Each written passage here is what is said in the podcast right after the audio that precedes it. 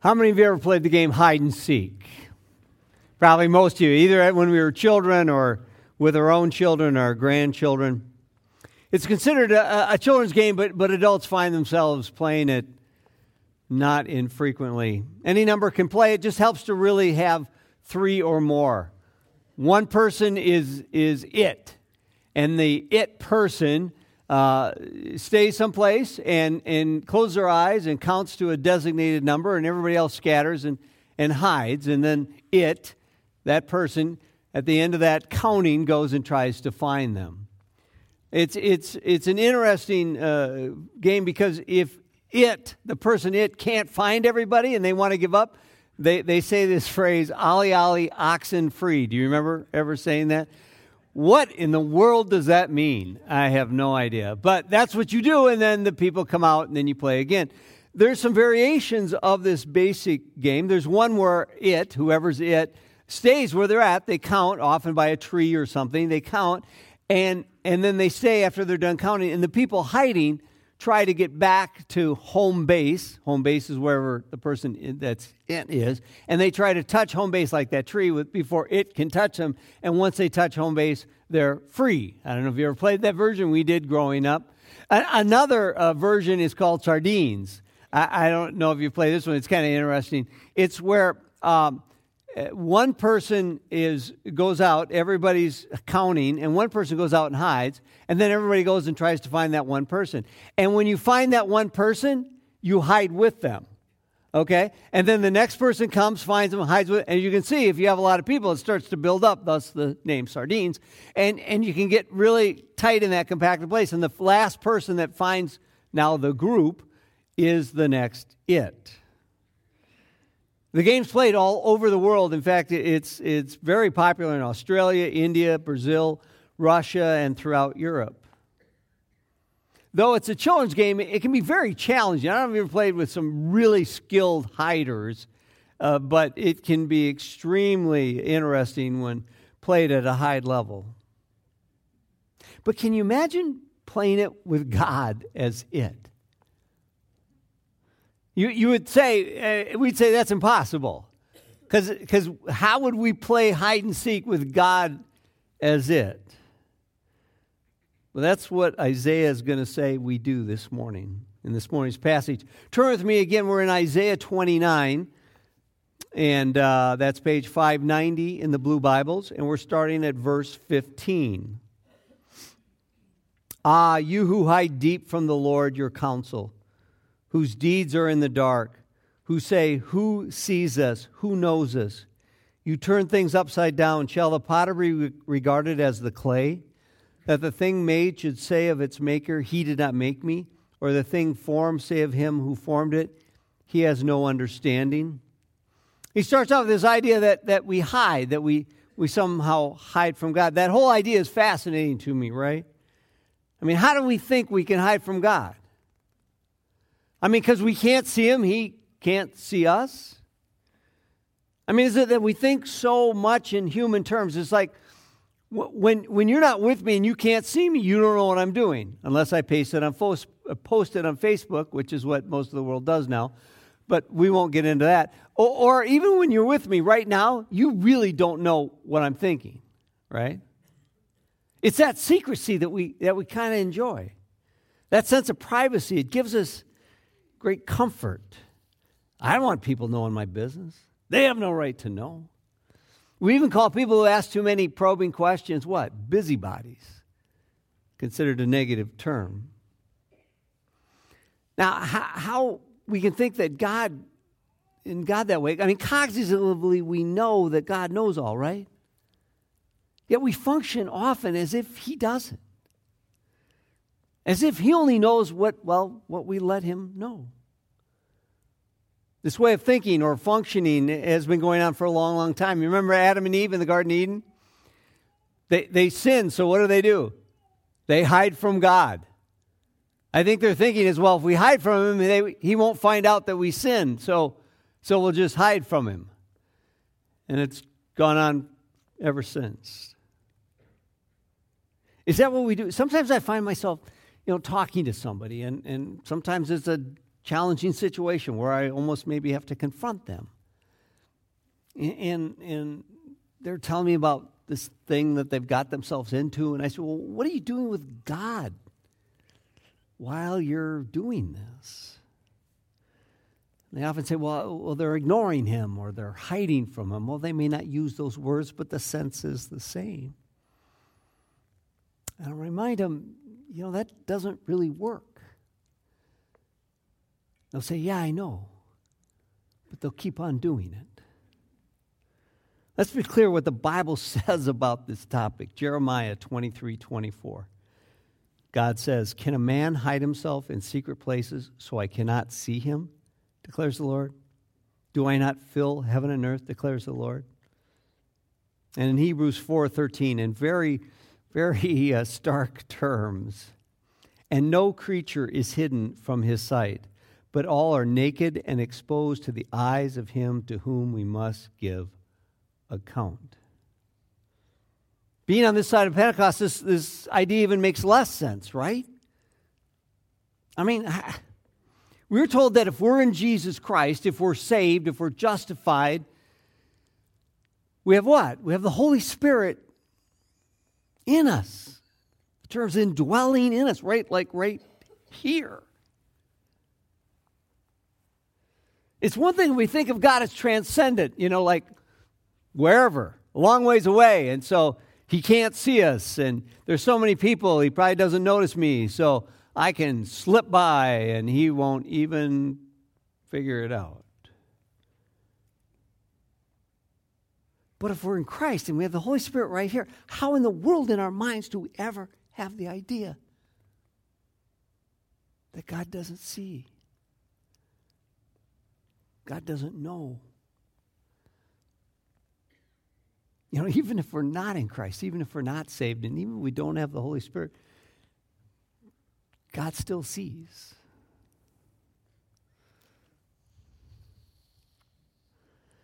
See, in the Bible, it seems like,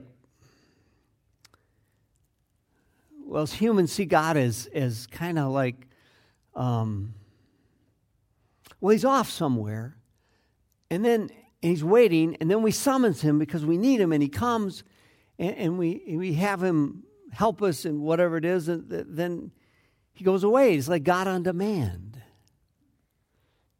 I call it the freeze dried God. He's in freeze dried state. All of a sudden, we have a problem. We go, we add some water to God. Whoop, he becomes the big mighty God. He fixes our problem for us, and then we put him back in the dehydrator, and he goes back into his freeze dried state till we need him again. That thinking is was wrong and it's backwards. And Isaiah says it, it comes from what he says in 16 that we've got things upside down, that, that we're the clay and he's the potter.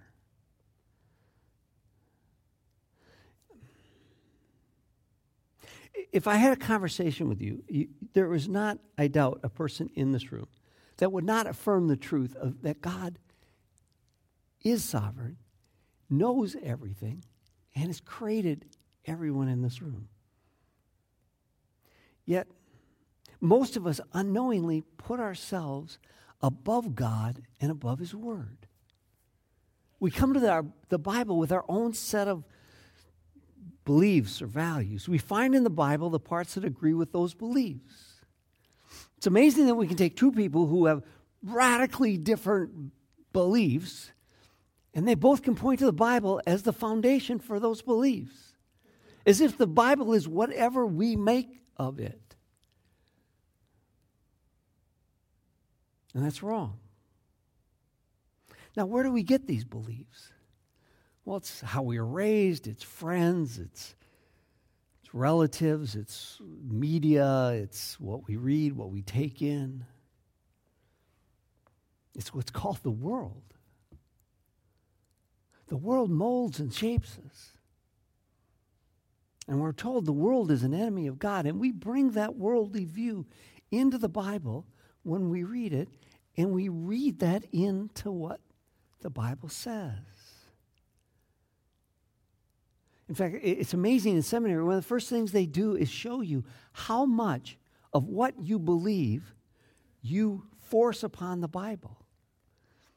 You know, good seminary student, you're going, oh no, I'm, I'm reading the Bible for exactly what it says. And then they show you through these exercises how powerfully we are shaped by the world, and we bring that to the Bible.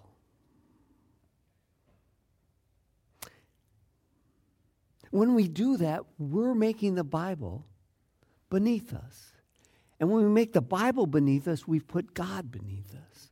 If this is God's Word and we bring our values to the Bible, then again, we're making God beneath us. It's exactly what He's saying. He goes on, 17. Is it not yet a very little while until Lebanon shall be turned into a fruitful field, and the fruitful field shall be regarded as a forest. In that day the deaf will hear the words of a book, and out of their gloom and darkness the eyes of the blind shall see. The meek shall obtain fresh joy in the Lord, and the poor among mankind shall exult in the Holy One of Israel. For the ruthless shall come to nothing, and the scoffer cease, and all who watch to do evil shall be cut off. Who by a world a word make a man out to be an offender and lay a snare for him who reproofs in the gate and with an empty plea turn aside he who is in the right. Just as the last verse talked about how we get things upside down it says that there's a day when god is going to turn things upside down at least upside down based on the world's values the forests of Lebanon are famous for, for their, their cedar, and that's what we read so much in the Old Testament about how these, the temple and the palaces were built with Lebanon cedar. But there's a day when all that forest is going to be fields. And all the fields become forests, and the deaf hear, and the, the blind see. This reminds us of the Beatitudes that we find in Matthew, right? Where it seems like everything's backwards. The concepts throughout the Bible and the idea is a complete reversal of the world's values by God into his values. I don't know if you remember, many years ago, John preached a sermon. It was called The Great Reversal, and he talked about how the Bible talks about the way we see things, the way the world does things, is, is opposed to God, and there's a day that's coming where he's going to flip that all around. But part of that is today. Part of that today, when the, those of us in Christ who are part of the kingdom of God are supposed to be part of that flipping it around. The key, though, is to understand what God values. What does He value? Well, unlike the world, which values power, the power of money and the power of might, God values justice and mercy. At least that's what the Bible teaches. Jesus says the entire Bible can be summed up in these two commandments. We find it in all three of the synoptic gospels, but we'll quote from Matthew. Matthew 22, starting verse 35. And one of them, speaking of the Pharisees, one of them, a lawyer, asked him a question to test him Teacher, which is the great commandment in the law? And he, he being Jesus, said to him, You shall love the Lord your God with all your heart, with all your soul, and with all your mind. This is the great and first commandment. And a second is like it you shall love your neighbor as yourself. On these two commandments depend all the law and the prophets. All the law and the prophets are the Bible. So all the Bible can be summed up by those two things. That's what God values. And that's what this passage is talking about. In 15 and 16, it's talking about how we fall short in the first one completely loving God, living for God, being in relationship with Him through Jesus Christ, and being complete followers of Jesus. That's the first one. And then the, the second one, 16 or uh, 17, talks about how we, how we don't live the second one out. How we have the world's values, how we, yeah, how we look at the scoffer and we look at the people who seek to lay aside justice for their own favor. If we're followers of Jesus Christ, we are at odds with the views and values of this world. And I don't mean political views. I mean, it isn't like, oh, I'm against this political view, so I'm at odds with the world. No, you hold a different political view that's also at odds with God. And it's not because you disagree with somebody that you're at odds with the world. Example, if you, if you think you're taxed too much, that's a worldly view. How much we are taxed is not a concern of God.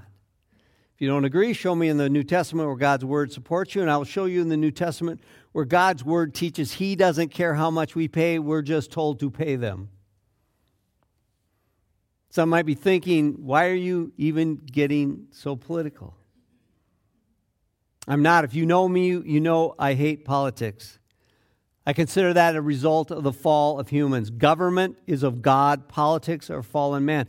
I consider politics the same as pornography a distortion of something given by God, distorted by falling, fallen humans. Even saying the word taxes, I felt a need to call John yesterday. I kid you not. I read him this section. Are you okay if I stand up in the pulpit and say the word taxes? He says, You're going to hear about it, but let's go with it. I'm not talking politics, I'm talking values. See, I can talk about money all day, and, and, and you would you'd probably have very little reaction to what I'm saying. But if I say taxes, I get everybody's attention. All of a sudden, everybody sits up. He said taxes. He's talking politics from the pulpit. I'm not for or against taxes. But they're great at revealing what we value. We get intense about things that we value. People, I've never had anybody ever give me their top five or even 10 things that they value and have money on that list. Yet almost everybody's life reveals a different story. Again, what does God value? Living for Him and treating others as we would like to be treated. Have you ever thought, boy, I'm sure glad I didn't get born in that city or that economic situation or, or, or that country or under that situation or into that poverty or into that race or that ethnicity? Or have you ever thought, I'm sure glad I didn't get born with that birth defect or that disease or that challenge? But we're to think what if we were? What if we were born into that situation? What would we want? What would we need? What we're called to do is meet the needs and wants of those people that are in those situations. Just because we weren't born into them does not mean we can just walk away and say, by the grace of God, I don't have to worry about that. Because when we do, then we're disobedient to the second greatest command that God has given us.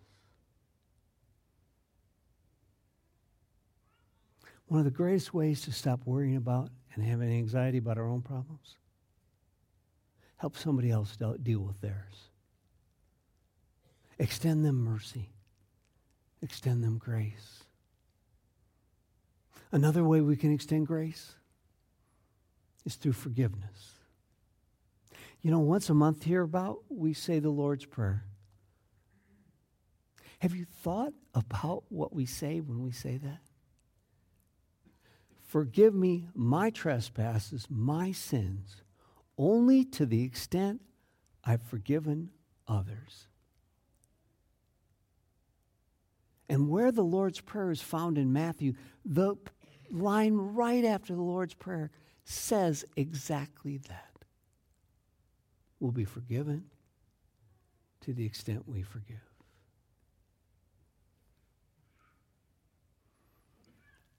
He wraps up verse 22.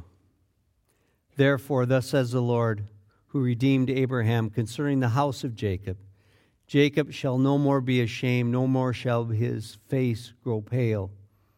For when he sees his children, the work of, his, of my hands in his midst, they will sanctify my name. They will sanctify the Holy One of Jacob, and will stand in awe of the God of Israel. And those who go astray in spirit will come to understanding, and those who murmur will accept instruction. Isaiah wraps up the whole section, going all the way back to chapter 28, by saying, In the day, the true children of God will sanctify his name, the name of God. To sanctify his name means to declare to ourselves and to the world that he truly is God, and we declare it with our lips and with our lives.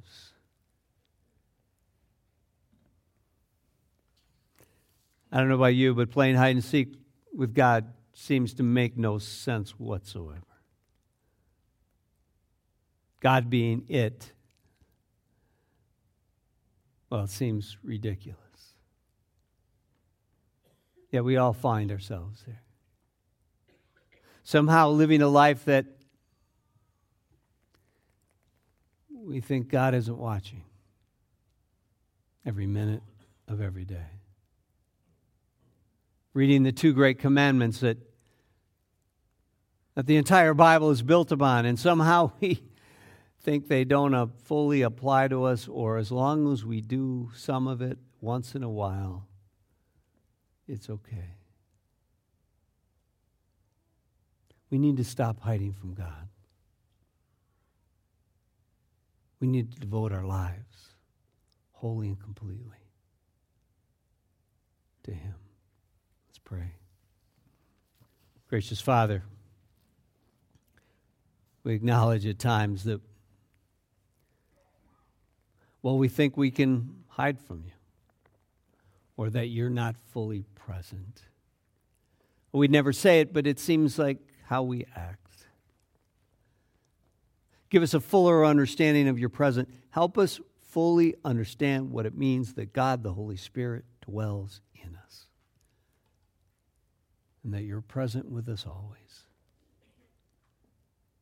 And through Jesus Christ, give us an understanding of how we can live lives that are pleasing to you. It's in His name we pray. Amen. Invite the ushers to come forward.